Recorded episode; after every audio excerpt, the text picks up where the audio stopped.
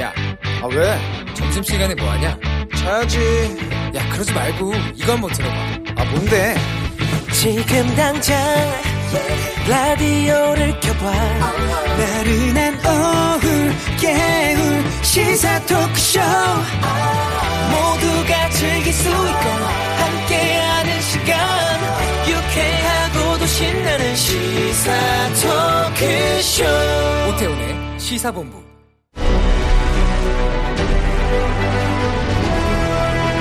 김철민의 본부 뉴스.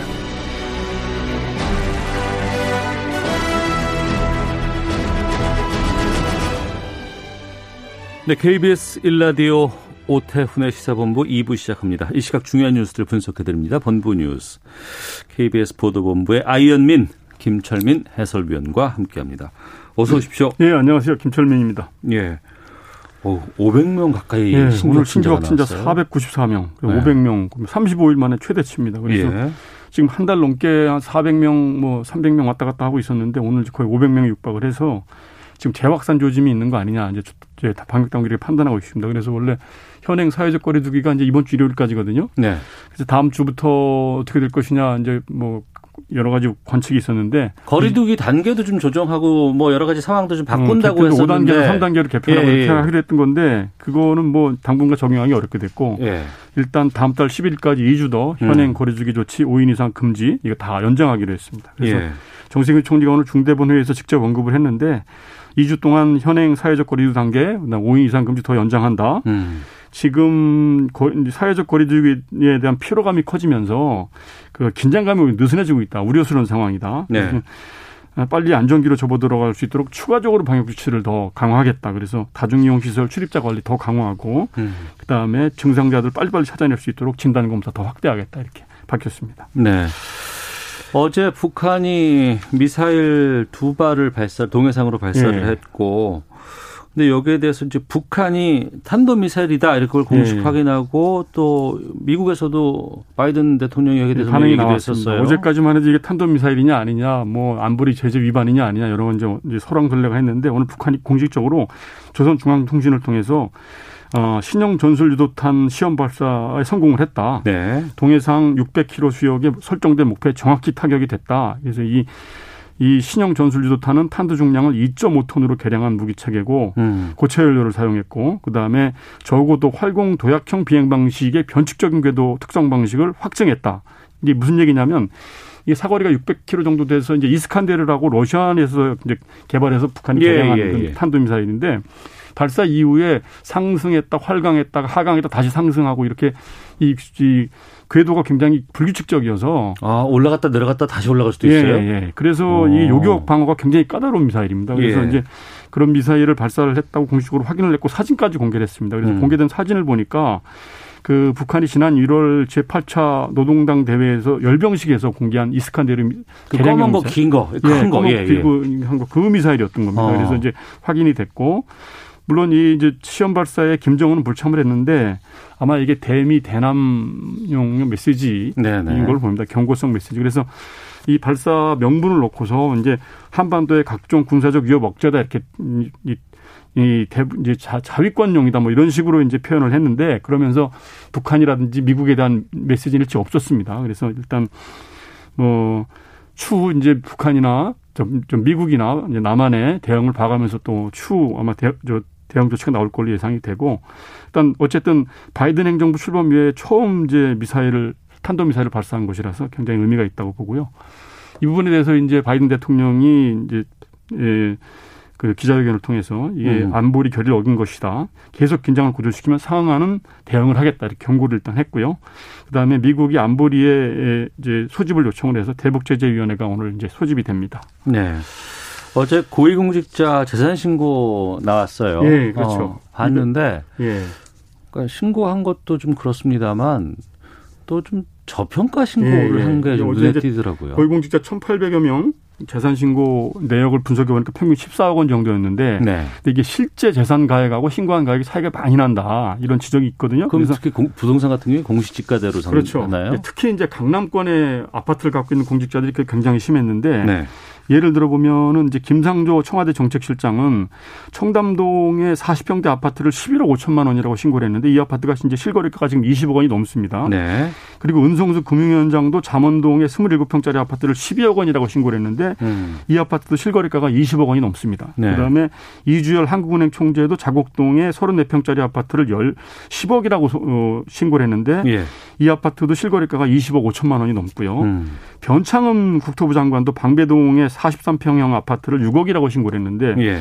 이것도 실거래가가 지금 16억이 넘습니다. 어. 뭐 김현수 농림부 장관도 그렇고 이렇게 이제 그 공직자들이 이제 재산가액 신고한 것과 실제 거래가격 차이가 많이 나기 때문에 네. 이게 신고 기준을 고쳐야 되는 거 아니냐. 음. 그래서 전문가들은 이 재산 공개 기준이 된 공시 가격은 아파트는 시세 70%, 토지는 시세 60% 정도밖에 안 되거든요. 그래서 네. 이게 재산 공개 취지를 살리려면은 뭐 실거래가에 최대한 맞춰야 된다. 음. 이런 비판이 나오고 있는 겁니다. 네. 아니면 이 정도로 내려주든지. 내리기는 조심하고 싶지 않죠. 예. 자, 세종 진주에서 예. LH 직원 70명이 중복 특별 분양받은 게 적발됐어요. 예, 이게 이제 국토교통이 국민의힘 송원석 의원이 이제 국토부로부터 입수해서 공개한 자료를 이제 오늘 공, 네, 발표한 건데 네. 지금 LH 한국토지주택공사가 본사가 아, 진주에 있고 예, 예. 지사가 세종에 있거든요. 예. 근데 이제 본사하고 지사를 이제 근무지를 이동하면서 이전 기관 특별 공급 방식으로 아파트를 이제 분양을 받은 거죠. 그럼 진주에서도 받고 세종에서도 그렇죠, 받고. 그렇죠. 예. 그래서 이게 이제 이전 기관 특별 공급이라는 거는 이제 기관 종사들을 주거난 해소를 목적으로 이렇게 이제 마련된 제도인데 네. 일반 분양보다 경쟁률이 훨씬 낮습니다. 예. 그리고 이제 세종 같은 경우에는 분양가 상한제가 적용받는 지역이라서 음. 분양가하고 시세하고 차이가 뭐 수억 원씩 차이가 나기 때문에 예. 이게 이 받기만 하면 이제 로또가 된 이런 상황이거든요. 근데 음. 지금 그 직원 70여 명이 140채를 중복 분양받은 걸로 이제 드러났고 네. 이미 이제 56명은 이제 처분을 해서 그중에 살지도 않으니까 처분했을 네, 것 같고 처분을 처분하고 이 이득이 있었을 거 아니에요. 평균 1억 원씩 시세 차익이 생겼고요. 어. 아직 안 팔은 게 지금 53채인데 예. 이거를 현 시세대로 매각을 하면 평균 7억 원 이상 시세 차익이 생기는 이런 상황입니다. 그래서 지금 어. 이, 이 LH 직원들을 이 중복 분양받지 못하도록 빨리 제도를 정비를 해야 된다. 이그 네. 피해가 그만큼 실수요자들한테 가는 거기 때문에 음. 그런 비판이 나오고 있는 겁니다. 네. 어제 저희 세상의 모든 리뷰 시간에 다뤘었는데 조선구마사 SBS 드라마 예, 예, 예. 이, 폐지 결정했네요. 오늘 뭐 이게 지금 드라마가 제작비가 300억 원이 넘게 들어가고 이미 80%까지 좀 촬영이 다 마친 드라마인데 네. 이게 지금 이 중국풍이고 그다음에 역사 왜곡 뭐 이런 논란이 굉장히 심해지면서 SBS가 오늘 공식적인 입장을 냈습니다. 이제 그래서 이번 사태 심각성을 깊이 인식해서 조선구마사 방영권 구매 계약을 해지하고 방송을 취소하기로 했다. 음. 경제적 손실이라든지 편성 공백이 우려되는 상황이지만 지상파 방송자로서 무거운 책임감을 느낀다. 그래서 방송 취소를 결정한다 이렇게 밝혔습니다. 근데 이제 이게 시청자들 입장에서는 최근에 이제 이 드라마 말고도 다른 드라마에서 네. 중국 그 브랜드들이 간접 광고로 노출이 되고 그리고 이렇게 이제 반중 감정이 계속 높아져 왔거든요. 예. 근데 이럴 때 우리 중국에서는 계속 뭐 김치나 한복 이런 게 자국의 문화다 이러면서 그 굉장히 한국을 조롱해 왔고 음. 그래서 이게 중국의 역사 왜곡 프로젝트인 동북공정이 문화계 예술 문화계에도 지금 대- 음, 침투하는 거 아니냐 이런 우려가 있는 상황에서 네. 드라마에서 이렇게 노골적으로 이 중국풍의 드라마가 이제 역사 왜곡 논란까지 겹쳐서 발생을 하니까 시청자들이 굉장히 그 반발을 하게 됐고 시청자들의 그 조직적인 움직임이 결국은 드라마를 폐지하게끔 만드는 굉장히 그 어, 시청자의 위상을 어, 강화된 이상을 더욱 확인하는 그런 새로운 새로운 사례로 확인이 됐습니다. 예. 뭐 드라마 만드시는 분들은 죄송합니다만 예. 우리 시청자들의 수준이 더 높아요. 이분들보다. 지금 중국에서 이 하, 한한령, 이 음. 한류 제한령도 아직 풀지 않은 상황이거든요. 이런 네. 상황에서 중국 자본이 이 국내 문화예술 분야에 이렇게 침투하는 것에 대한 그 시청자들의 거부감이 반영된 것이라 이렇게 볼 수가 있겠습니다. 알겠습니다. KBS 보도본부의 김철민 해설위원과 함께했습니다. 고맙습니다. 네, 고맙습니다.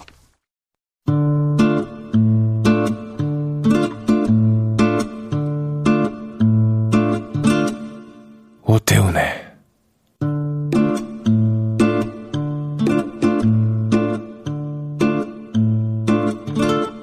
시사본부 네, 1시 10분 향하고 있습니다. 시사본부는 청취자 여러분들의 참여 기다리고 있습니다. 샵 9730으로 의견 보내주시면 되고요.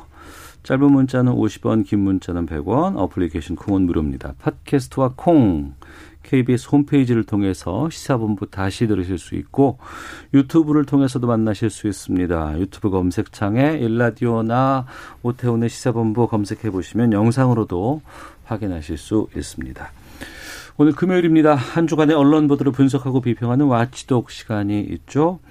정상근 전 미디어오늘 기자 나오셨습니다. 안녕하십니까? 네, 안녕하십니까? 알파고 신하 씨 외신 기자도 함께합니다. 안녕하십니까? 네, 안녕하십니까. 예.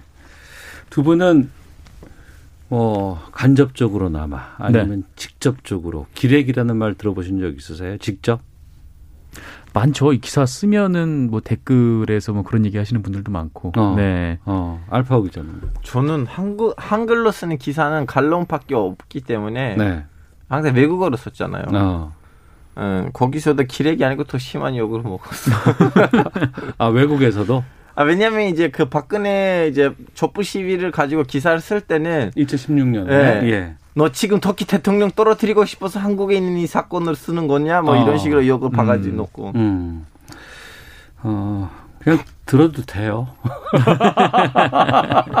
이게 좀 제가 왜 말씀을 드렸냐면 인터넷 기사에 기레기라고 댓글을 단 것에 대해서 모욕죄는 성립하지 않는다 이런 대법원의 판결이 나왔습니다. 물론 이거는 오해하시면 안 되는 게 이 사건에 이 네네. 상황에 대해서 음. 대법원의 판결인 것이지 이게 보편적인 거라고 말씀드리는 건 아니고요. 어, 정상훈 기자, 네. 그 어떤 기사에 어떤 일이 있었던 거예요? 음, 이 기사는 그 지난 2016년 2월에 이 한 자동차 전문지에서 나왔던 기사입니다. 자동차 전문지. 네. 그, 정치 기사도 아니에요. 어. 네, 그 MDPS라는 거를 다룬 기사였는데 이 MDPS가 핸들 조정하는 장치 같은 거 그런 거 같은데요. 네, 옛날에 이제 그 어른들은 파워 핸들 많이 네, 네. 불렀던 예, 예. 그러니까 전동식 파워 스티어, 스티어링 시스템 뭐 이렇게 부르더라고요. 네. 이게 그 우리나라의 그 자동차 브랜드에 달려 있는 기능이라고 하고 어, 그런데 이 소비자들이 이 기능에 좀 매우 불만이 좀 많은가 음. 봐요. 그러니까 뭐, 뭐 그런 분들이 있는 것 같은데 어, 그런데 이 해당 기사는 이 불만을 가질 만한 게 아니라 뭐 이게 좋은 기능이다, 뭐 단점보다 장점이 많다, 뭐 이런 어. 보도를 했습니다. 네. 어, 그러자 이제 기사를 본 네티즌 분들이 아니 이 기능이 이렇게 욕을 먹고 있는데 이게 웬 옹호 기사냐, 뭐 음. 이렇게 얘기를 하면서 이제 비판 댓글을 달기 시작한 거죠. 예. 어, 그리고 이제 그 중에 한 분이, 어, 이런 걸 기레기라고 하죠. 이렇게 댓글을 단 겁니다. 네. 어, 그러자 이 해당 네티즌을 이 해당 매체인지 기자인지 고소를 했고요. 음. 이 검찰이 기소를 해서 재판을 받은 상황입니다. 1심과 2심에서는 유죄 나왔다면서요. 네, 그 1, 2심은 이 기레기라는 표현이 이 피해자의 사회적 평가를 저하할 수 있는 표현이고 네. 어, 또 어떤 객관적인 감정이 아니라 이 추상적인 판단이고 또 불쾌한 감정에서 나온 표현이라는 점을 들어서 어, 충분히 모욕적인 표현이 될 수 있다고 봤고요. 그래서 이제 벌금 30만 원을 선고를 한 바가 있습니다. 어, 근데 이걸 대법원까지 갖고 갔고 네네. 대법원에서는 어떻게 판결 났죠? 네, 일단 뭐 대법원은 이 모욕죄로 볼 수는 있지만 그 위법성이 조각돼서 이 처벌을 할 수는 없다. 그러니까 무죄 취지로 음. 이렇게 보냈습니다. 이게 예. 뭐냐면은 그러니까 대법원이 그 주로 본 것은 이 기사를 그러니까 그 기사를 사람들이 어떻게 봤느냐 뭐 이 부분이었던 것 같은데 음. 이 다른 댓글도 쭉 보니까 뭐 사람들이 이 기사를 좀 홍보용 기사라고 생각을 하고 있었던 것 같고 네. 어, 또 이 실제로 해당 기사, 기사를 쭉 봐도 좀 장점만이 좀 나열이 돼 있는 부분이다 보니까 음. 어 그래서 좀 이렇게 좀 홍보성 기사라는 판단도 이제 받을 수 있는 그런 평가를 받을 수 있는 기사였다라는 점이 좀 대법원이 본 이 판결 내용인 것 같습니다. 네. 그러니까 한마디로 좀 타당성 있는 사실을 전제로 자신의 의견을 밝히는 것은 이 표현의 자유 영역에 해당한다라는 건데 어 그리고 또 다른 댓글들에 비해서 이 기레기라는 댓글이 그렇게까지 악의적이진 않다 이렇게 음. 또 봤습니다. 아니, 그 네. 이건 지금 번역하자면 이거 아니에요. 기레기 기사라면 기레기라고 해도 된다. 음. 뭐 그런 셈이죠. 어, 알겠습니다. 기사를 제대로 써줬으면 참 좋겠어요. 그러면 네. 굳이 그런 댓글이 안 달리거든요.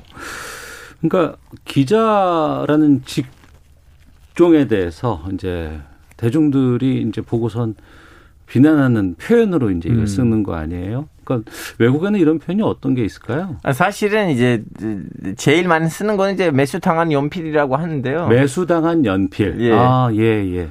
근데 이제 기레기랑 비유하자면 이제 쓰레기에서 나온 거니까 음. 좀더 강하잖아요. 그래서 이렇게 이 정도로 강한 거 없어요. 어. 아, 매수당한 연필이라고 하긴 하는데 근데 진짜 그 밑에서 음. 더 심각한 거 있어요. 근데 그 심각한 거는 어, 외국 언론 입에다 달진 않아요. 왜냐면 너무 심각하니까. 네. 이제 영어로 하면 presstitute라고 해요. 어. 이제 대충 감이 나올 예, 수가 예, 없어 예. 말이지. 어, 어. 거기서 이제 매수 당한다는 느낌이 나오니까. 음. 아, 근데 이- 이걸 가지고 누가 이제 재판을 건 적이 있는지는 모르겠어요. 음. 그 과거에 우리가 어떤 뉴스를 접할 때는 신문 매체가 있었고 네. 또 TV라든가 네, 라디오 매체를 통해서 뉴스를 접했어요.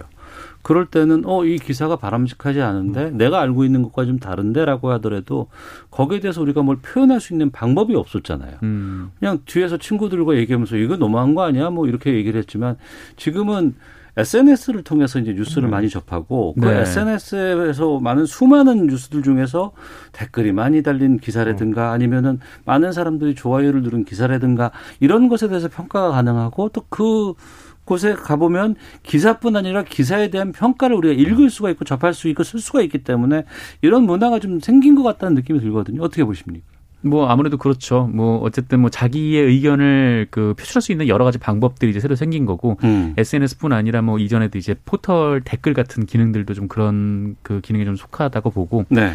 근데 뭐 어쨌든 뭐 그렇다고 해서 뭐 과거에 뭐이 포털이나 이런 데에서 표현할 수 없었을 때는 뭐 언론에 대한 신뢰가 좋았냐라고 좀 그런 건 또 아니었던 것 같고 음. 뭐 어쨌든 뭐 이렇게 기사들이 많아지고 또 기사가 쓸 수 있는 영역이 또 다양해진 만큼 음. 이 기사에 대한 평가를 그 독자들이 낼 수 있는 방법도 좀 다양해졌기 때문에 네. 뭐 이런 현실은 뭐 받아들여야 하는 뭐 그런 좀 상황이 요즘은 아닌가. 사람들이 기사 안 읽고 밑에는 댓글 읽어요. 댓글을 먼저 본다고요? 예, 어. 그런 분들도 있죠. 네, 왜냐하면 기사를 읽는 건 너무 귀찮으니까 차라리 거기서 싫어하고 하고 좋아요 하는 사람들의 댓글만 읽어서 야. 대충 감이 댓글을 보고선 어 이 기사는 좀 제대로 한번 읽어볼까라는 마음이 예. 생긴다 이거죠. 음. 아 그런 방법도 있다.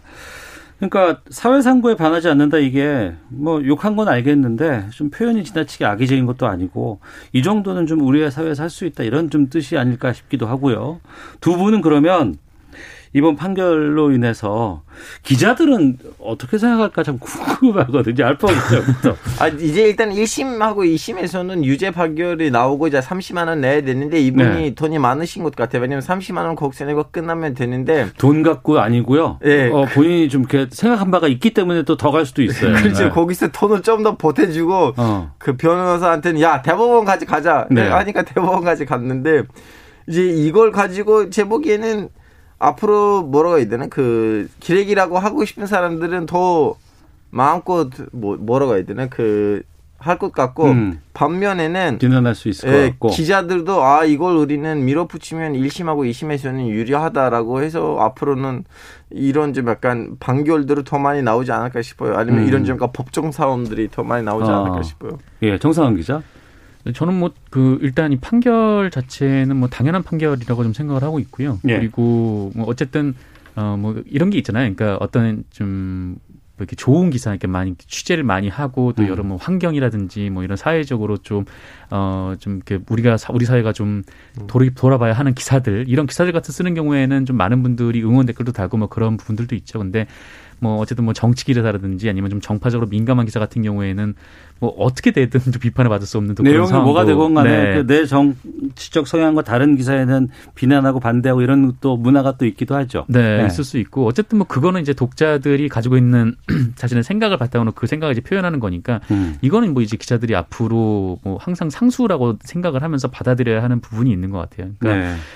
좀 뭐라고 할까요? 그러니까 기자들의 표현의 자유가 중요한 만큼 독자들의 표현의 자유도 중요하고 그게 음. 어떤 뭐 기자에 대한 위협이라든지 아니면 네. 실질적인 뭐 그런 좀 방해라든지 그런 그 물리적인 행태가 아니라 음. 좀 이런 온라인 상에서의 표현의 자유는 뭐 최대한 존중이 돼야 근데 된다고 이- 봅니다. 이런 문제가 있다고 생각해요. 지금 이 기사는 너무 지나치가 지나치게 호응 음. 기사이다 보니까 판결에서는 아 오케이 이 기사는 제대로 된 기사 아니었기 때문에 근데 노- 논쟁적인 기사에서 기레기란 댓글이 나오면 그 문제가 될 수 있다. 예. 어. 근데 이제 앞으로는 진짜 이렇게 기사가 제대로 나왔는데 이념적인 문제 때문에 누가 와서 밑에 기레기라고 달아주고 다음에는 뭐라고 해야 되나? 그것도 이제 재판으로 가고 재판에서도 아니 이 기사는 괜찮은데 너는 쓸데없이 기레기라고 했다. 그래서 너는 유죄 돈 내라 하면 그럼 그 사람 입장에서는 야 지난번에 딴 사람이 있는데 그 사람은 왜 어. 무죄 나오는데 나 예, 예. 그래서 이제부터는 좀 약간 기사들의 적당 에, 얼마나 적당한 기, 기사인지를 방사들한테 넘겨주는 거는 좀 위험하지 않을까 싶어요. 어, 그런 논란도 있을 수 있겠군요. 네. 알겠습니다. 여기까지 하죠, 뭐. 자, 마치도록 다음 주제로 가보겠습니다. 구치소에 수감 중인 삼성전자 이재용 부회장이 충수염으로 응급수술을 받았습니다. 이 충수염 하면은 뭐잘 모를 수 있는데 맹장. 네, 이게? 맹장이죠. 네. 저도 받았어요. 아, 그러셨어요? 네. 네. 일부 언론 기사가 이 소식을 뭐 제목을 좀 음, 논란이 좀 되고 있다고 하는데 정상 기자 어떤 게 문제가 되는 거예요? 네, 뭐, 뭐 일단 이 충수염이라는 게 뭐 때와 상 때와 뭐 그 상황에 따라서 굉장히 좀 위험할 수도 있는 네, 그런 네, 부분이 네. 틀림없고 그래서 음. 이 이재용 부회장이 맹장 수술을 받았다라는 것에 대해서 뭐 좀 폄하 의도나 뭐 그런 건 전혀 없는데 일단 근데 이제 언론의 보도는 좀 한번 짚고 넘어가야 될 것 같아서 좀 말씀을 좀 드려야 될 것 같은데요. 그러니까 그 이번 관련된 내용에 대해서 이런 기사 제목이 특히 많았습니다. 그러니까 어떤 거냐면 어, 이재용 부회장이 이제 특별 대우를 싫다라고 해서 이 복통을 참았다라는 보도가 좀 굉장히 많았어요. 어. 네, 그래서 뭐 수술을 받고 회복 중이다, 뭐 이렇게 좀 보도가 좀 이어졌고, 네. 어 그리고 뭐 이런 보도를 넘어서서 좀 그 정도가 과하다라고 싶은 보도들도 몇 개 있었는데, 어 일단 뭐 이런 기사가 있습니다. 그, 그 퍼블릭 뉴스라는 매체에서 이재용 부회장의 이 충수염 응급수술 때문에 재계가 우려하고 있다, 뭐 이런 제목의 기사가 있었고요. 예. 어 그리고 그 문화일보에서는 이 삼성의 사법 리스크 장기화 속에서 그 이재용 부회장의 응급 수술까지 엎친 데 덮쳤다 좀 음. 이런 얘기도 있었고 어 그리고 좀 이 정도면은 좀 너무 아방가르드한 좀 그런 느낌이 드는데 이 TV조선 같은 경우에는 그 이재용 부회장이 충수염으로 이 가석방 신청하나 뭐 이런 보도도 있었고 어. 어 파이낸셜 뉴스는 그 맹장 수술을 받은 이재용 부회장은 왜 작년에 연봉을 한 푼도 안 받았나 뭐 이런 네. 제목의 기사를 내기도 했었고 어 그리고 뭐 이코노미톡 뉴스라는 곳에서는 이 재벌 오너의 유고가 잦은 나라 뭐 이런 좀 비판 기사를 내기도 네? 했습니다. 거기까지 갔어요? 네네. 어. 그러니까 이재용 삼성 부회장의 구치소에서 뭐 수술 받으러 외부로 나간다는 거에 대해서 뉴스를 할 수 있어요. 예. 그렇죠. 네. 뭐또 국민들의 관심도 있을 수 있기 때문에. 근데 이렇게 제목만 들어서는 좀 이게 너무 나가는 건 아닌가 싶은 생각이 좀 드는데요. 왜냐면 이건 이제 인정해야 돼. 그 삼성 에, 부회장이 삼성이면 예. 어. 삼성이면 이제 더 이상 경제적인 의미가 아니고 한국에서는 예. 정치적인 의미가 있는 거고 삼성을 어떻게 바라보냐에 따라 정치적인 이념도 나오는 거니까 음. 에, 단순한 기업인이 수술을 받는 거 아니고 어떻게 보면 일정의 정치인이 수술 받는 걸로 봐야 된다고 봐요. 저는. 어. 근데 거기에 대해서는 뭐 양쪽에 다양한 시각들이 있을 수는 있겠지만 이렇게 우호적 일색의 좀 기사들이 배치된다는 거는 삼성과 언론과의 특수성 이런 것들이 좀 반영된 건 아닌가 싶은 우려도 좀 드는데. 그 우려 아니고 현실인데 우려는 너무 순진한 거 아니에요? 하여튼 여기에 나온 이제 기자 기사들이 굉장히 좀 많았는데 관련해서 네네. 관련 어. 기사들을 쭉 보니까 음. 이 대체로 이 뉴스가 대체 어디서 나왔을까가 좀 궁금하더라고요. 그러니까 출처가 네, 예. 그 이재용 부회장은 지금 구치소에 수감 중이고 음. 그리고 독방에 홀로 있는 것으로 알려졌는데 네. 대체 어디서 이런 뉴스가 나왔을까라고 출처를 좀 봤더니 어 대 체로 언론들이 그 출처를 이제 재계하고 법조계라고 얘기를 하더라고요. 재계와 법조계면 재계면은 무슨 뭐 삼성의 홍보실이라든가 뭐 이런 쪽이라고 얘기할 수 있을 것 같고. 그렇죠. 뭐 하나나 LG가 이 소식을 알 리는 네. 없으니까 이게 그렇죠. 삼성에서 나왔다는 얘기인 거고 네. 그리고 법조계? 법조계는 뭐 구치소? 아니죠. 이게 김명 막뭐 김명수 대법원장이 알 리는 없잖아요. 그렇죠. 법조계. 예. 그러니까 이재용 부회장이 변호인으로 음. 좀 추정이 되고 있는 상황인 거죠. 그러니까 결국 이제 이재용 부회장이 이 일을 뭐 본인이 참았다는 얘기가 알리고 싶어 했는지 그게 네. 아닌지는 모르겠지만 음. 어쨌든 이 얘기는 그 주변 이제 관계자들로부터 나왔고 예, 언론이 이거를 좀 뭐라고 할까요? 좀 과하게 좀 포장을 해서 좀 써왔던 거 아닌가 좀 그렇게 생각이 좀 네. 알파오 들었습니다. 기자. 그러면 이 맹장 수술과 가석방과의 관계까지 기사를 쓴 건 어떻게 판단하세요? 왜냐면 그분이 그 기사를 쓰기 전에는 이미 예쁜 기사들 많이 나왔는데 많은 고민 끝에는 그런 제목이 나온 거지. 왜냐면 똑같은 거 쓸 수가 없잖아요. 어. 아, 여기저기서 그 우호적인 삼성의 네. 우호적인 기사들을 쓰다 보니 어 나 좀 늦었는데 더더 올려야 되겠다. 그렇죠, 그렇죠. 아. 주식처럼 생각하시면 돼요. 자꾸 올라가요. 아, 알파고 기자가 참 쉽게 풀어주시네요. 그 부분에 대해서. 뭐 그런 의도인지 아니면은 좀 아, 마침 그때 이제 이재용 부회장이 화제가 됐으니까 음. 뭐 일종의 이제 어뷰징을 위한 것이었는지 뭐 그거는 뭐알 수 없습니다만 네. 뭐 어쨌든 이 가석 그 당시 이제 기사 내용의 제목이 그 이재용 부회장이 특혜를 받기 싫어했다라는 내용이었는데 아, 특혜를 받기 싫어했다. 네. 근데 이제 가석방은 뭐 법적으로는 3분의 1의 형기를 채워야 되지만 보통 3분의 2 이상의 형기를 채워야 가석방이 이루어지는데 음. 어, 지금 가석방 얘기하는 거는 특혜를 받아야 된다 뭐 그런 얘기여가지고 앞뒤가 안 맞는 기사가 된 거죠. 네. 그 재판 과정에서도 아무래도 삼성에 좀 우호적인 기사들이 상당히 많이 있었고 또 수감 직전에 뭐 여러 가지 기사들도 좀 우려되는 기사들, 뭐 재계에다 영향을 줄 수 있다 이런 기사들도 나오는데 이제는 구치소 내에서의 수감 과정에서 이런 부분까지도 좀 계속 나오고 있습니다. 삼성과 언론과의 관계는 정말 끊을래야 끊을 수도 없고 또 좀 특별한 관계일 수밖에 없는 건가요? 자, 언론하고 청와대 관계를 끊을 수가 있겠습니까? 음. 없잖아요. 아니 서로 간의 상황에 대해서 보도를 하는 부분들은 충분히 알겠지만 왜 이렇게 항상 삼성과 관련해서는 한없이 언론기가 작아지고 우호적인 걸까라는 부분인가요? 네, 이거는 어, 그 단순히 삼성이 언론에다가 뿌리는 돈으로 이- 생각하시면 안 되고요. 지금 음. 한국에서는 개미 투자자라고 하는 이제 수만 명이 어, 어떻게 표현했는지 모르겠지만 음. 누가 주식 시작하면 제일 먼저 삼성으로부터 시작하고 네. 그러다 보니까 지금 삼성 회장하고 주, 주식이랑 이제 그 얼마나 경제학적으로도 증명되는지 모르겠지만 그런 점은 고정관념이 있어요. 음. 그러다 보니까 사람들이 제일 안전빵 기사를 쓰려고 하면 우호적으로 써야겠다는 음. 그 프레임이 씌워진 상황이에요. 네. 삼성에게 뭐 아무래도 우리나라에서 가장 큰 기업이고 네. 어, 또 여러 가지 영향을 주기 때문에 그 기사를 관점을 좀 더 집중해서 쓸 수는 있겠지만 그렇다고 해서 오너 일가에 대해서 아니면 부회장만에 대해서 여기에 대해서 좀 집중하는 건 좀 문제가 있지 않을까요? 그렇죠. 이게 너무 좀 신격화시키거나 너무 이제 뭐그 올곧고 바른 사람을 만든다고 해서 그게 이제 이재용 부회장한테 좋을 일은 없거든요. 사실 음. 이재용 부회장은 어쨌든 유죄 확정 판결을 받고 지금 수감 중에 있는 상황이고 네. 이 수감 생활을 하면서 어떤 언론에서는 아 이재용 부회장이 그 식사를 다 한 뒤에 식판을 자기 스스로 닦았다라는 이 기사까지 냈었는데 어. 누구나 수영 생활을 하는 분들은 다 그렇게 하고 있는 뭐 그런 상황이죠. 네. 재밌는 기사네요. 알겠습니다. 어, 4042님께서는 이번에 모욕죄는 아니었다고 해도 기자들의 글이 문제가 있다고 해도 다르게 표현할 방법이 많은데 기레기라고 하는 건 좀 문제가 있다고 봅니다라는 의견도 주셨고 어, 1361번님께서는 이번 충수염 기사 정말 쓰레기통을 찾고 싶은 뉴스였습니다. 기자 본인뿐 아니라 언론사의 존재감을 추락시키는 일입니다 라는 의견도 주셨습니다. 앞서 드라마 폐지에 대한 내용도 사 저희가 좀 방금 아, 본부 뉴스에서 다뤄봤습니다만 이제 또 언론사에 계시는 분들 또 기사를 쓰시는 분들 방송사에서 여러 가지 활동하시는 분들 시청자분들, 독자분들이 그냥 두지 않아요. 예, 잘못된 것들이 있으면 꼭 뭔가 지적을 하십니다. 네. 자, 와치독 정상근 기자, 알파고 신하식 기자 두 분과 함께했습니다. 두 분 말씀 고맙습니다. 네, 고맙습니다. 감사합니다. 헤드라인 뉴스입니다. 문재인 대통령은 오는 29일 청와대에서 부동산 부패 근절을 위한 긴급 반부패 정책 협의회를 주재합니다. 대통령이 반부패 정책 협의회를 주재하는 것은 지난해 6월 권력기관 개혁 논의에 이어 약 9개월 만입니다. 정부 합동특별수사본부가 LH 등 전방위적인 부동산 투기 수사를 벌이는 가운데 김창룡 경찰청장은 모든 수단을 동원해 부당 이익을 환수하겠다고 밝혔습니다.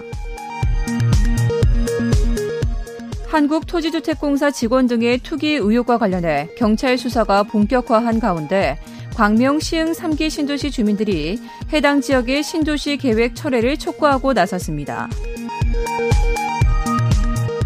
방역당국이 봄나들이철을 맞아 감염 확산을 막기 위해 이번 주말부터 다음 달 말까지를 방역 집중관리 기간으로 지정했습니다. 교통, 다중이용시설 등 여행 중 방역관리도 강화합니다. 지금까지 헤드라인 뉴스 정원 나였습니다. 이어서 기상청의 강혜종 씨 연결합니다. 네, 먼저 미세먼지 정보입니다. 현재 서울 경기 지역 미세먼지 농도 매우 나쁨 단계로 현재 1세제곱미터당 100마이크로그램을 나타내고 있습니다. 그 밖의 지역에 오늘 대기 상태가 좋지 않겠습니다. 내일부터 모레 사이 전국에 비가 내리겠는데요. 특히 많은 수증기가 남풍에 동반되는 제주와 남해안, 지리산 부근에는 돌풍과 천둥, 번개 동반한 강하고 많은 비가 쏟아지는 곳이 있겠습니다. 또한 내일 밤과 모레 사이 남해안과 제주에는 매우 강한 바람이 부니까 비바람 피해 없도록 주의하셔야겠습니다. 오늘은 전국적으로 가끔 구름만 많이 끼겠고요. 내일 오전에 서쪽부터 흐려져 경기 북부와 남부, 제주부터 비가 시작됩니다. 제주와 남해안 지리산 부근 30에서 80, 제주 산지 많은 곳은 150mm 가까운 비가 쏟아지겠습니다. 중부 지방은 10에서 40mm 정도 오겠습니다. 지금 서울의 기온은 20도입니다. 지금까지 날씨였고요. 다음은 이 시각 교통 상황 알아보겠습니다. KBS 교통정 정보센터의 김한나 씨입니다. 네, 이 시각 교통정보입니다. 서울 시내 간선도로는 수월한 구간이 대부분이지만 돌발 상황은 언제든지 발생할 수 있어서 항상 긴장 늦추면 안 되겠습니다. 서울 시내 올림픽대로 공항 쪽으로 영동대교에서 성수대교 사이에서 추돌 사고가 발생했는데요. 4차로가 막혀 있어서 차선 변경에 유의하셔야겠고요. 반대 잠실 쪽으로는 동작대교에서 반포대교 쪽으로 사고가 나서 3차로가 막혀 있습니다. 고속도로 역시 교통량이 많지는 않습니다만 중앙고속도로 춘천 방면으로 대동요금소 부근에서 1km 작업 여파를 받고 있고요. 서해안 고속도로 목포 쪽은 서평택 부근과 운산터널 부근 갓길에서 고장난 차량을 처리하고 있어서 주의하셔야겠습니다. 반대 서울 쪽은 일찍에서 금천까지 4km 구간 지나기 어렵고요. 경부고속도로 서울 방면은 수원 부근에서 2km 밀리다가 달래내 부근에서 반포 나들목까지 8km 정체 이어집니다. 반대 부산 방면은 한남에서 서초 또 신갈분기점에서 수원까지 정체됩니다. KBS 교통정보센터였습니다.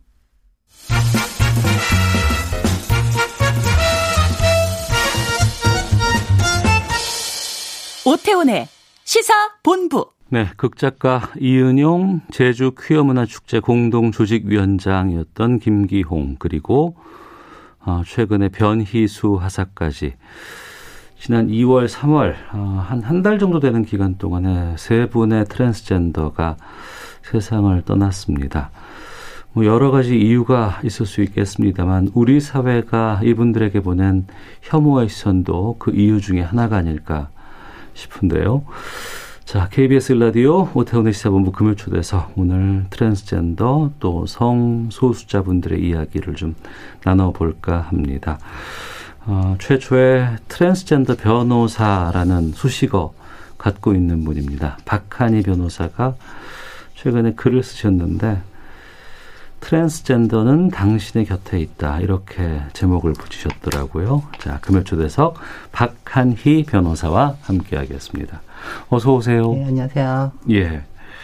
요즘 어떻게 지내고 계시는지부터 좀 근황 여쭤볼게요. 네, 사실 그 지금 말씀하신 이제 세 분의 어떤 부고 소식을 듣고 저도 예. 상당히 많이 좀 우울했었고 음. 좀 슬프고 같이 추모하는 좀 시간들을 보냈었고요. 예.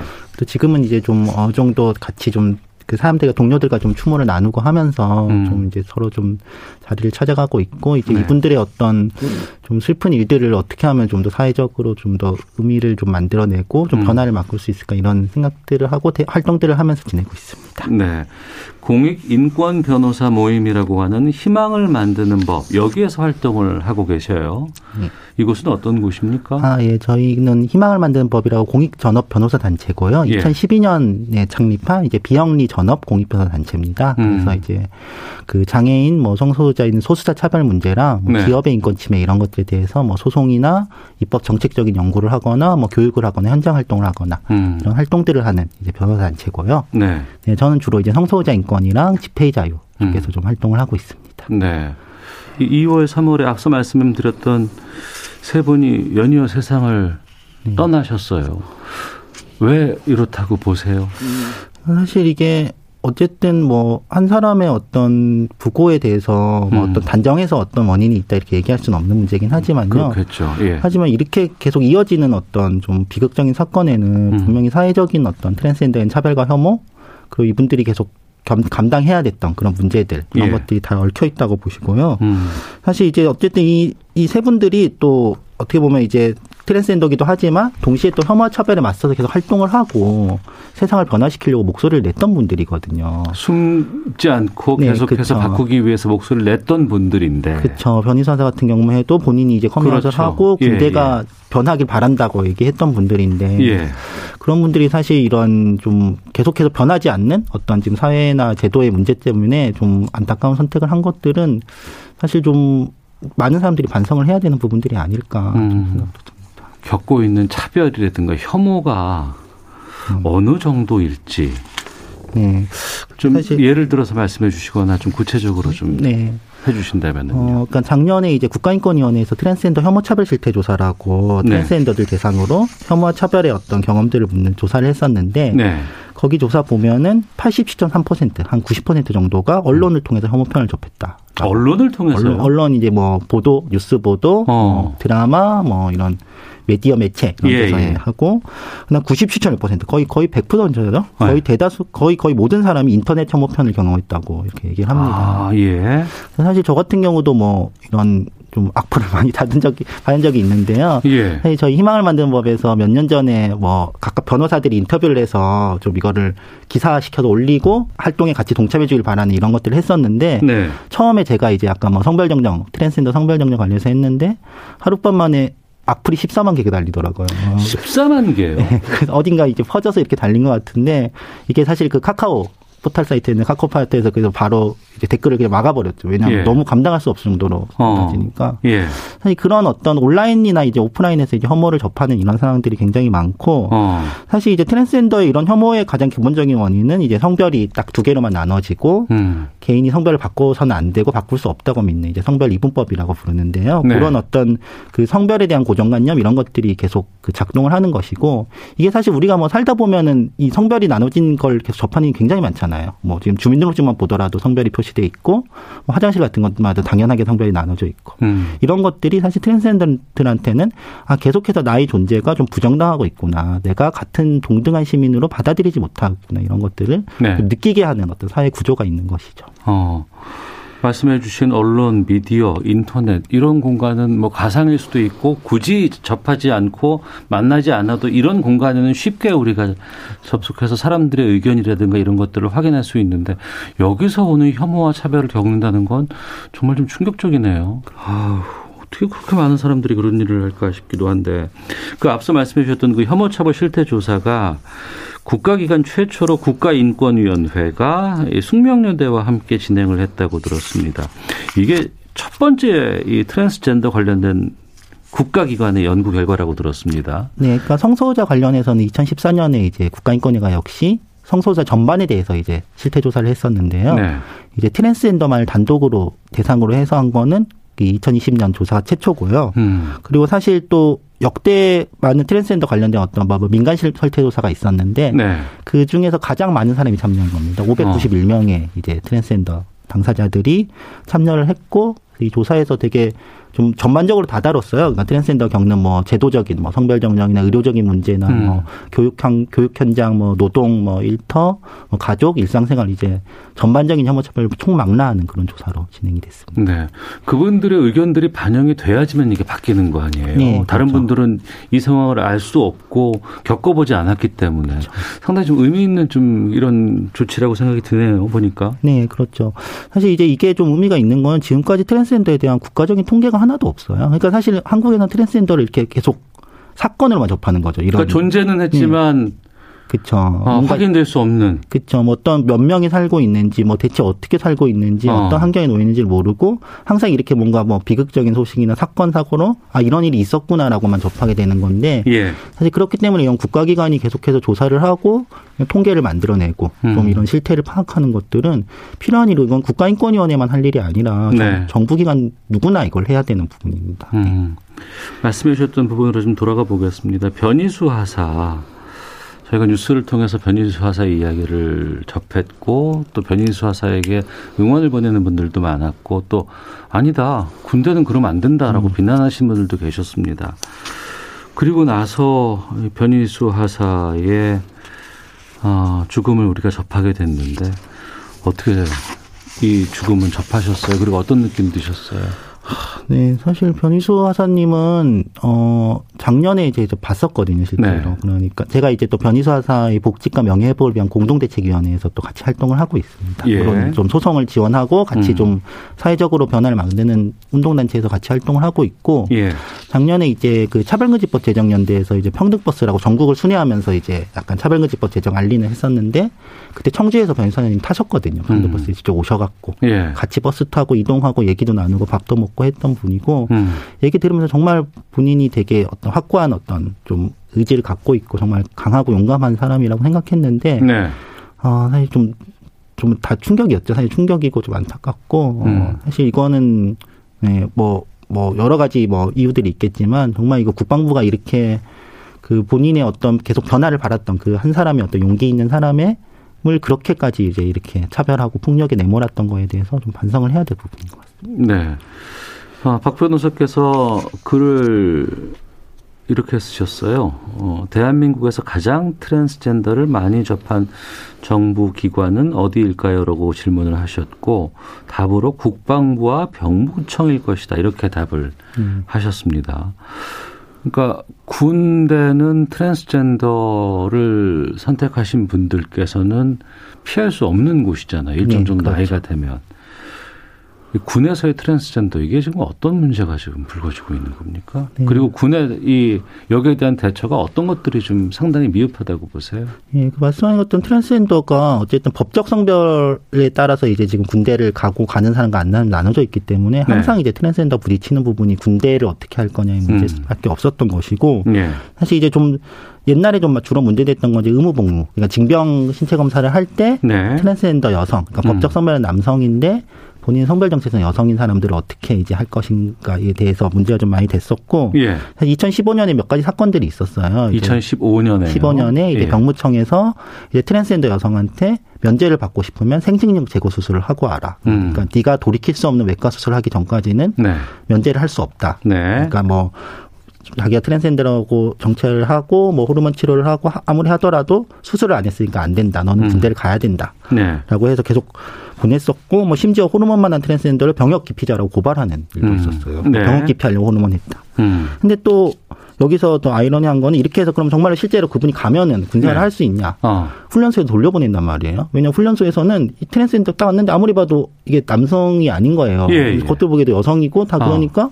남자들만 있는 군대에서 도저히 생활할 수 있는 그 뭐 환경도 안 갖춰 있고 어떻게 할지도 모르니까. 그 돌려보내면은 그럼 네. 그거는 네. 어떻게 하라는 퇴소시키면 다시 또 병무청 다시 보내요. 다시 너 군대 안 갔으니까 다시 신체 검사 받아라. 왜 퇴소했냐 이러면서 어. 그럼 또 보내요. 또 하고 제가 아는 분 실제로 한 일곱 번을 그렇게 왔다 갔다 한 분이 있어요. 아, 그거는 그냥 기관에다 떠밀기 그렇죠. 아니에요? 그러니까 사실상 말한 대로 계속 접하고 이 나눠진 상황에서 계속 접해야 되지만 결국은 음. 그냥 무시죠. 그런 사람이 아예 있다는 것 자체에 대해서 심각하게 생각하지 않고 그냥 처리해야 될 그냥 어떤 서류상의 그냥 존재. 그러니까 네. 옆 기관에 떠넘기고 음. 그러니까 서로 국방부랑 병무청이 서로 핑퐁 게임 하듯이 그냥 떠넘기고 떠넘기고 하는 그래서 그 사람이 그 실제 삶에서 어떤 고통을 겪고 있는 건지 대해서는 전혀 인식하지 못하는 그런 거고. 네.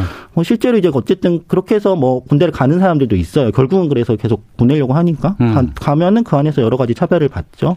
아까 말했던 인권위 조사에서 보면은 한 30%가 트랜스젠더라고 관심사병 분류가 됐다고 하고 네. 한 12%가 성희롱이나 성폭력을 당했다고 음. 경험을 합니다. 이런 차별과 폭력을 겪는데 군 내에서 어떤 트랜스젠더 복무에 대한 지침은 없어요 전혀. 어. 떤 가이드라인이나 뭐 어떻게 해야 된다, 어떻게 대우해야 된다는 매뉴얼조차 없는 것이죠 지금. 예.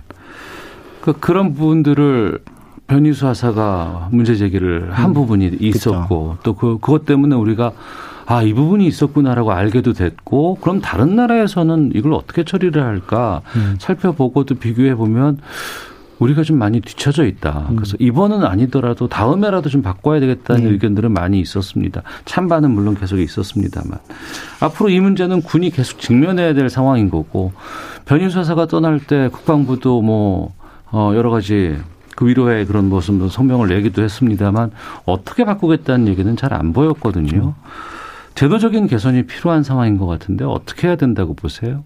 어, 네. 일단은 기본적으로 아까 말했듯이 트랜스젠더가 실제로 군과 관련해서 어떤 경험을 하고 있는지를 국방부가 일단 알아야 되고요. 지금은 아, 그냥 알아야 된다. 실태도 국방부가. 모르기 때문에 아예 무시하고 있는 상황입니다. 예. 사실 이 아까 말했듯이 계속 문제됐던 건 의무복무였고, 어. 그러니까 그 군내 트랜스젠더에 대한 어떤 지침 대응은 음. 사건이 터지면 그때 대응하는 거예요. 일단 사건 터지면 뭔가 문제 생길 것 같으니까 대응하는. 네. 실제로 이제 2007년에는 어떤 일이 있었냐면은 트랜스젠더 남성, 그러니까 여성에서 남성으로 본인 성전환 수술을 했어요. 성전환 어. 수술하고 성별도 바꾸니까 이제 남성이 됐으니까 그 군대를 가라고 예. 신체 검사를 받으라고 온 거죠. 신체 검사를 받으러 갔더니 군의관이 트랜스젠더가 맞는지 확인해야 된다면서 바지를 내리고 어. 그냥 그 나신 나체를 검사한 일이 있었어요. 예. 의무실로 끌고 가서 나체 검사는 정말 말도 안 되는 일이죠. 그래서 음.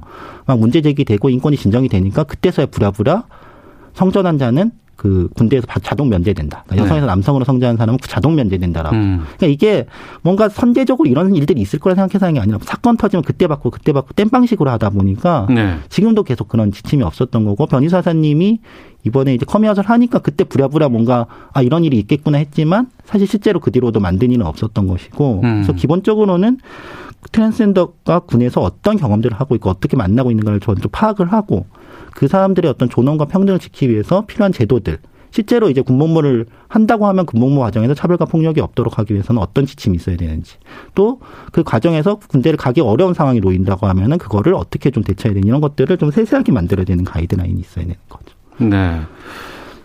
신경 안 써도 돼. 왜? 사람들이 얼마 안 되니까. 그렇죠. 그런 식이죠. 어, 다른 거 챙길 게 더 많은데 왜 요게 우리가 신경 써야 돼? 음. 라고 하는 건 잘못된 것이고, 그렇죠. 그렇게 해선 안 됩니다. 바꿔야 되고, 앞서 말씀하신 것처럼, 어, 소수의 인원들이 있어도 거기에 맞는 가이드라인을 우리가 제정해야 되고, 그대로 따라야 되거든요. 그렇죠. 그러면 해외에서는 지금 이런 가이드라인 같은 것들이 어떻게 이루어져 있어요? 네, 그래서 지금 한 트랜스젠더가 어떤 직업군인으로 이제 복무를 할 수 있는 나라가 한 20개국 정도라고 얘기를 하는데 네. 미국 같은 경우도 이제 트럼프 정부 때 안 되다가 이제 바이든 정부 때부터 다시 이제 하는 걸로 방침을 바꿨는데 음. 뭐 가령 영국 같은 데를 보면은 영국이 이제 관련 규정이 있는데 굉장히 상세해요. 총 네. 39페이지 달하는 굉장히 세세하게 징집부터 뭐 복무, 뭐 건강 관리는 어떻게 하고 아. 뭐 차별과 괴롭힘은 어떻게 방지할 것이고 그러니까 단순히 군대 생활 이거 하나로 보는 게 아니고 그렇죠. 훈련 상황에서 어떤 뭐 유격이라든가 뭐 다양한 군대의 여러 가지 상황에 대해서 다 세세한 가이드라인이 있군요. 그렇죠. 어떻게 대처해야 되는지 이런 것들이 있는 것이고 어. 뭐 기본적으로 원칙은 다 동일합니다. 그 외국 것들을 봤을 때 어쨌든 기본적으로 성별 정체성을 존중해서 거기에 따라 뭐 배치하거나 뭐 시설을 이용할 수 있도록 하는 것이고 그리고 이것이 꼭 법적 성별 정정을 하지 않더라도 음. 본인의 어떤 성별 정체성을 충분히 존중해서 이제 하는 조치들을 하는 것이고 그리고 기본적으로 트랜스젠더라고 뭐 격리하거나 네. 뭐 차등 처우를 하거나 뭐 불리하게 대하거나 이런 것들은 금지하는 이런 어떤 그러니까 존중하고 차별을 하지 않고 음. 어, 인권의 원칙을 지키는 그런 식으로의 어떤 지침들이 있는 것이고 뭐 네. 관련 의료적인 조치에 관련해서도 이번에 뭐 국방부와 변이사사 관련해서 뭐 호르몬을 하면은 뭐 신체 능력이 떨어져서 뭐 군복무를 계속 할 수 없다 이런 식의 주장을 또 했거든요. 음. 근데 그것도 세세하게 있어요. 의료 평가를 어떻게 할 것인지 뭐 위원회를 아. 어떻게 구성할 것이고 무슨 기준에 따라서 의료 평가를 할 것이고 이렇게 해서 그 사람이 정말로 정말로 군에 일하기 적합한 신체 능력을 갖고 있는 거 아닌가를 단순히 그냥 트랜스젠더가 호르몬 S가 약할 거야 이런 게 아니라 다 평가를 해서 문제가 없다고 하면은 당연히 비트랜스젠더와 동일하게 복무할 수 있도록 하는 그런 지침들도 두고 있죠. 관련 뉴스에서 언론에서 이런 부분을 얘기해주고 지적해줘야 되는데 음. 그게 아니고 이거 없이 그냥 사람들의 댓글이라든가 누구는 어떻다 누구는 어떻다 의견이 이렇다 이것만 소개해주면 오히려 더 안 되는 거 아니에요. 그렇죠. 사실 정말 이게 어떻게 이게 사람들이 계속 고민을 딱 보면 느낄 수 있어. 아 정말 고민을 했구나. 이거는 어. 꼭또 트랜스젠더만이 아니에요. 이런데 보면 항상 뭐 다른 뭐 여러 가지 소수자들이 청할 수 있는 상황들에 대해서 다 이런 지침들이 있거든요. 이런 예. 것들이 사실 아, 이 사람은 같은 동료 시민을 어떻게 같이 할 수 있을 것인가를 보여주는 어떤 태도의 문제인 것이고요.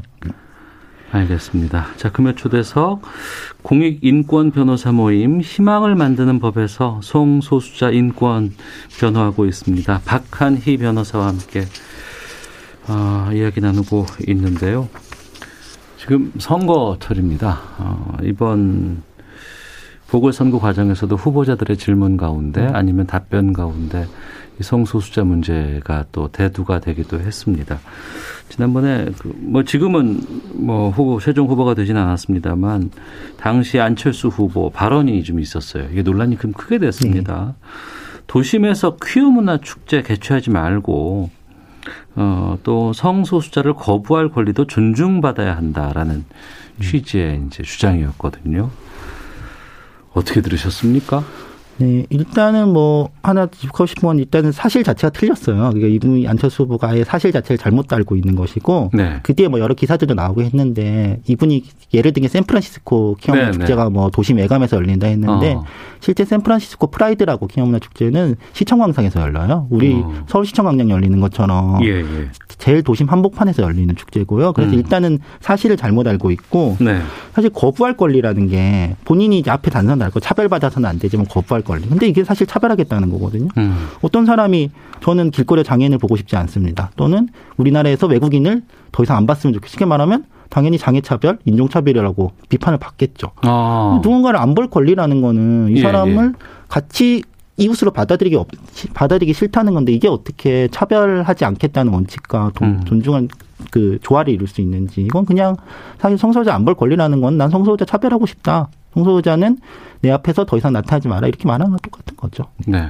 정치권에서 이런 질문들 가끔씩 하잖아요. 네. 어떻게 보세요? 이 정치권이 참 정치인들이 자기들이 갖고 있는 위치성을 좀 자각을 하고 이런 그 공론장의 스피커로서 어떻게 좀더 사람들을 좀 더 그더 많은 시민들을 같이 음. 하는 방향으로 얘기할 것인가 이렇게 좀 얘기를 해야 된다 보고요. 사실 좀 화가 나는 거 그거더라고요. 변호사님 저도 빈소를 갔었는데 네. 정치인들이 네. 정말 화환을 많이 보냈더라고요. 아, 화환을? 네, 화환, 그 정치인들 이름으로 된 화환들이 굉장히 많았고 실제로 의원들이 방문을 하기도 했고요. 국회의원들. 예. 저도 몇 분을 봤었는데 그리고 인터넷에 뭐 부고글을 부고 뭐 추모글을 음, 올리는 음. 분도 있었는데 사실 이런 것도 뭐 의미는 있지만 한편으로는 평소에 그렇게 관심을 좀 갖고 이 문제를 대처했어야 되지 어떻게 이렇게 뭔가 비극적인 사건 앞에서만 뭔가 계속 얘기를 하는 것인가. 사실 네. 정말로 추모한다면 그 뒤로도 계속해서 뭔가 최소한 액션이라 좀 보여줬으면 좋겠습니다. 의원들이. 음. 성별 정정 요건 관련된 소송하고 싶다는 말씀도 하셨더라고요. 네. 이거는 어떤? 네, 지금도 사실 뭐 성별 정정 관련 소송들은 많이 하고 있는데요. 네네. 네. 지금 한국에서 성 트랜스젠더가 이제 법적으로 성별을 정정하려면 이제 외과 수술, 그러니까 생식령을 제거하고 음. 외부 성기 형성을 하는 수술들을 다 거쳐야만 이제 지금 할 수 있게 돼 있거든요. 아. 그리고 뭐 여러 가지 조건들이 있습니다. 미성년자는 또 안 되고 예. 뭐 혼인 중이면 안 되고 미성년 자녀가 있으면 안 되고 여러 가지 굉장히 까다로운 요건들이 있는데 네. 그런 요건들을 좀 계속 법을 통해서 완화시키는 그런 것들을 좀 하고 싶다는 게 제 얘기였고요. 음. 지금도 사실 그런 식으로 좀 이런 법을 통해서 이제 성별 정정의 어떤 요건들을 완화시키는 그런 소송들은 계속 진행하고 있습니다. 네. 어, 차별금지법 이거 빨리 제정해야 된다라고도 주장하고 계시더라고요. 네, 네 어, 그렇죠. 잘 안 되나 봐요, 이게.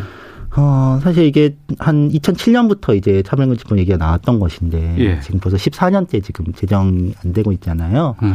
이게 결국은 정치권에서 계속 이거를 회피하고 있기 때문인데 이 공감대는 많이 올라갔어요. 작년에 그 인권위에서 여론조사를 했을 때 한 국민 90% 가까운 사람들이 차별금지법 제도를 찬성한다고 얘기를 했거든요. 네, 차별은 있으면 안 되죠. 금지해야죠. 그렇죠. 어떤 예, 차별도 예. 있어서는 안 되고 차별을 법으로 이제 예방하고 뭐 구제하는데 찬성하냐는 음. 질문에 대부분이 그렇다고 얘기를 했거든요. 네. 그리고 지금 법이 발의돼 있고요. 음. 장애인 의원 대표 발의로 이제 지금 법이 하나 발의돼 있는 상태고 음. 또 더불어민주당에서도 뭐 이상민 의원이 발의를 하겠다라고 계속 기사를 통해서 다 확인되는 상황인데 네.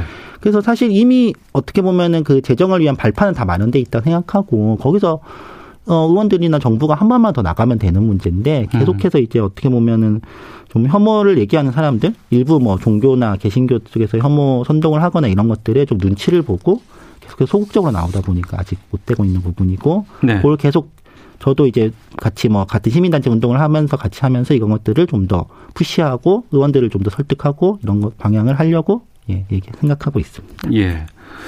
트랜스젠더는 당신의 곁에 있다. 좀 글쎄요, 어, 우리 사회가 여러 가지 부족한 부분들 많고 또 이 부족한 부분 때문에 그 벽 때문에 힘들어서 어, 다른 선택을 하신 분들도 계십니다만 그래도 좀 우리 사회가 조금 조금씩 좀 나아지고는 있다고 보세요. 어떻습니까? 지금 보면 되게 여러 가지 아픈 일들이 있고 해서 힘들어 보이기도 하지만 한편으로 음. 저는 분명히 나아지는 부분들이 있다고 생각하고 네. 제가 처음에 어, 트랜스젠더라고 정체화를 했던 저는 중학교 때쯤에 제가 트랜스젠더일까라는 정체화를 했는데 그때는 정말 접할 수가 없었거든요. 저 같은 사람 뭐 찾아볼 수도 없고 어. 그때는, 대체 내가 뭔가도 몰랐죠. 사실 그 용어도 몰랐었어요. 트랜스젠더 용어도 모르고 나는 뭔가 예. 남들과 다르고 이상한데 나를 대체 왜 어떻게 설명해야 되지 이런 것도 몰랐었는데 그래서 지금은 어쨌든 좀 인식들이 올라와서 이런 것들을 알게 됐잖아요. 그리고 음. 또 이렇게 뭐 미디어나 방송에서도 이건 문제들 다루고 있고 네. 그렇기 때문에 분명히 변화들은 조금씩 있는 것 같고요. 음. 그런 인식 개선들이 계속 이루어진다면 언젠가는 정말 더 큰 변화가 만들어질 거라고 생각합니다. 알겠습니다. 자, 시사본부 금요 초대서 공익인권 변호사 모임 희망을 만드는 법에서 성소수자 인권을 위한 변호사로 활동하고 있는 박한희 변호사와 함께 했습니다. 저희가 노래 들으면서 마쳐야 되는데요. 아이유 노래를 듣겠다고 하셨어요? 네, 이게 아이유의 Love Poem이라는 곡인데요. 예. 이게 3월 6일에 저희가 변희수 하사를 추모하는 공동 행동이 서울시청에서 열렸었는데 음. 그때 다 같이 약간 그 추모 분위기랑 어울리는 곡이 뭘까 생각하다가 네. 이 곡이 약간 그런 느낌을 주는 것 같아서 선택해서 같이 들었던 곡입니다. 음. 그래서 한번 오늘 들었으면 좋겠고 오늘 네. 이번 주 토요일에 또 시청광장에서 관한 공동 행동이 있거든요. 네, 네. 좀더 관심 갖고 계속해서 함께 했으면 좋겠습니다. 아, 그 행동은 시청 광장에서 있습니까? 네, 서울시 아. 지하철을 한 바퀴 돌고 시청 음. 광장에서 뭐 기자회견을 하는 이런 행동입니다. 알겠습니다. 자, 아이유의 Love Poem 들으면서 오늘 금요 초대석 마치고 저도 인사드리도록 하겠습니다. 박한희 변호사 고맙습니다. 네, 감사합니다. 예, 다음 주에 뵙겠습니다. 안녕히 계십시오.